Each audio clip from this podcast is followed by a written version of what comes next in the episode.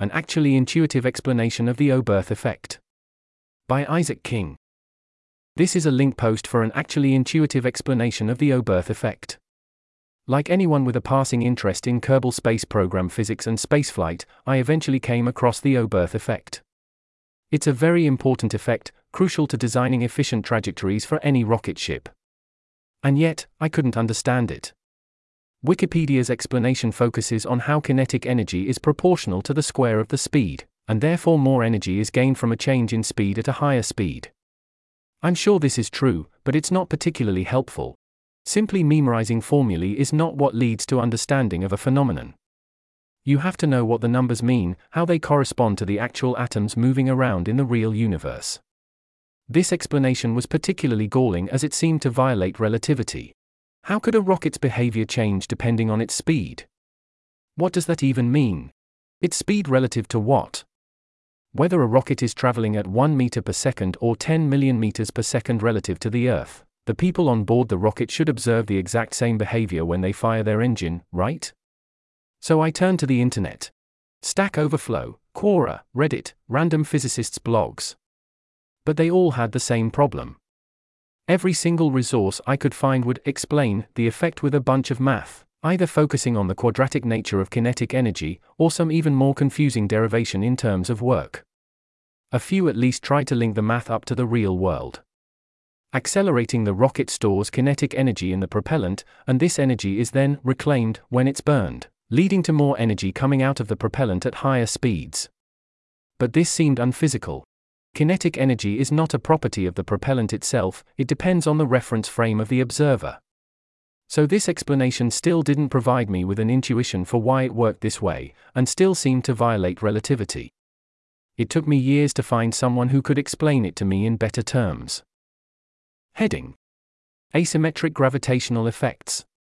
Say your spacecraft starts 1 Australian dollar away from a planet, on an inertial trajectory that will bring it close to the planet but not hit it. It takes a year to reach periapsis going faster and faster the whole way. Then it takes another year to reach 1 Australian dollar again, slowing down the whole time. Two things to note here. The coordinate acceleration experienced by the spacecraft, relative to the planet, is higher the closer it gets, because that's where gravity is strongest. Way out at 1 Australian dollar, the gravitational field is very weak, and there's barely any effect on the ship. Secondly, note that the trajectory is symmetric, because orbital mechanics is time reversible. That's how we know that if it takes one year to fall in, it will also take one year to get back out, and you'll be traveling at the same speed as you were at the beginning. Now imagine that you burn prograde at periapsis. Now you'll be traveling faster as you leave than you were as you came in. This means that gravity has less time to act on you on the way out than it did on the way in. Of course, the gravitational field extends all the way out to 1 Australian dollar, but if we take just a subregion of it, like the region within which the acceleration is at least 1 meter per square second, you'll spend less time subject to that level of acceleration. So the Oberth effect is just a consequence of you maximizing the amount of time gravity works on you in the desired direction and minimizing it in the other direction. And of course, you'd get the inverse effect if you burned retrograde. A more efficient way to slow down. This has nothing to do with propellant. Maybe instead of thrusters, there's a giant automatic baseball bat machine that will smack your rocket ship as you pass by, adding 1 meter per second to whatever your current speed is. It would be more efficient to put the machine on the surface of a planet than to put it out in space. Heading it really is gravity, not speed.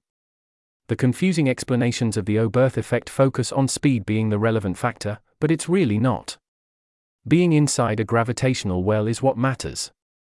Think about the baseball bat machine placed on a planet. Why does the inbound part of the trajectory matter?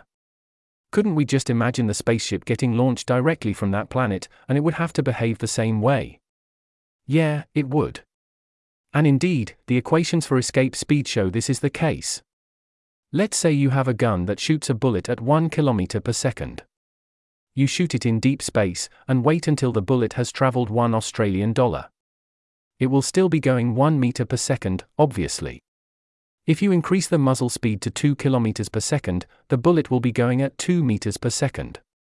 But what if you fire it on the surface of a planet that has an escape speed of 1 kilometer per second? If the muzzle speed is 1 kilometer per second, then the bullet will be asymptotically slowing down towards zero. We can say that its speed, at infinity, is zero. But if the bullet speed at launch is 2 km per second, its speed at infinity will be SQRT, initial speed 2, escape speed 2, or about 1.7 km per second. Look at that. Increasing the efficiency of your space gun has more of an impact if you're standing on the surface of a planet than if you're in deep space. Making the gun shoot faster has compounding returns, because the faster the bullet leaves the gravity well of the planet, the less of its energy gravity is able to steal as it leaves. Heading Bringing propellant back into it. Of course, 1.7 km per second is still less than 2 km per second, so to maximize projectile speed, it's still best to put the gun in deep space, away from the planet. Why is this? With the traditional Oberth effect using the giant baseball bat machine, it was more efficient to put it on the planet. But with our space gun, it's better to put it out in deep space. What's the difference? The difference is that the starting position of the whole system is not the same between the two scenarios, so it's not a symmetric comparison.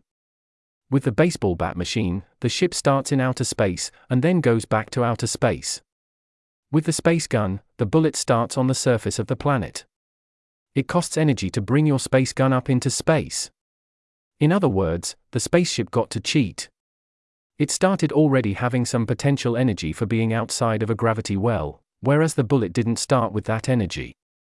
Taking everything into account, it actually is more efficient to just launch the bullet from the surface at a higher speed, rather than spend a bunch of extra energy lugging the whole gun into space too.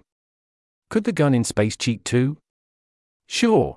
Let it fall into the gravity well and then fire the bullet, and you'll get the same positive effect on the bullet's total speed. Oh, look, we've reinvented a rocket.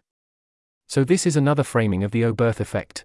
If the rocket thrusts in deep space, it only gains the chemical energy of the propellant. All that propellant's potential energy from being far above the surface of the planet is wasted, with the propellant flying off to infinity, never going anywhere near the planet. If the rocket instead falls into the gravity well, the propellant's potential energy turns into kinetic energy. Then, when the rocket fires its engine at periapsis, that propellant has to escape the gravity well, meaning it will be traveling slower at infinity than it would have been from an engine firing in deep space. That extra kinetic energy has to go somewhere, and it goes into the rocket. The rocket gets to make use of the potential energy of the propellant in addition to its chemical energy. The seeming asymmetry is due to the direction of travel. The propellant is itself thrusting retrograde by ejecting a rocket behind it, and the Oberth effect causes it to decelerate more efficiently than it would have in deep space. The rocket is thrusting prograde, and gains that energy. The Oberth effect depends on the direction of travel relative to the gravity source at the time of the burn. Heading. Okay, maybe it's about speed after all.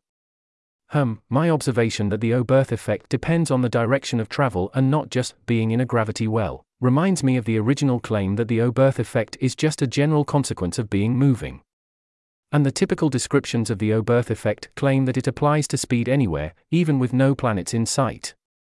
I think this is just a mathematical curiosity. A natural consequence of the fact that kinetic energy scales with the square of the speed. The k equals 1a2 mv2 formula itself is already thing thing that seems to violate relativity, and the Oberth framing just makes this more obvious. Given that kinetic energy is proportional to the square of the speed, it must be the case that a faster speed results in a larger gain to kinetic energy. The solution to the seeming relativity violation in the formula for kinetic energy is that energy is only conserved between two measurements from the same reference frame. If you measure the energy of the universe, then accelerate, then measure it again, you will indeed get a higher number, and that's fine, because you've changed reference frames. The actual numerical value of energy is arbitrary, and all that matters are changes and relative quantities. Just like how we can either define an object on a planet to have zero potential energy and it to have positive energy at infinity, or for it to have zero energy at infinity and negative energy on the planet's surface. Both are equally valid as long as you use them consistently.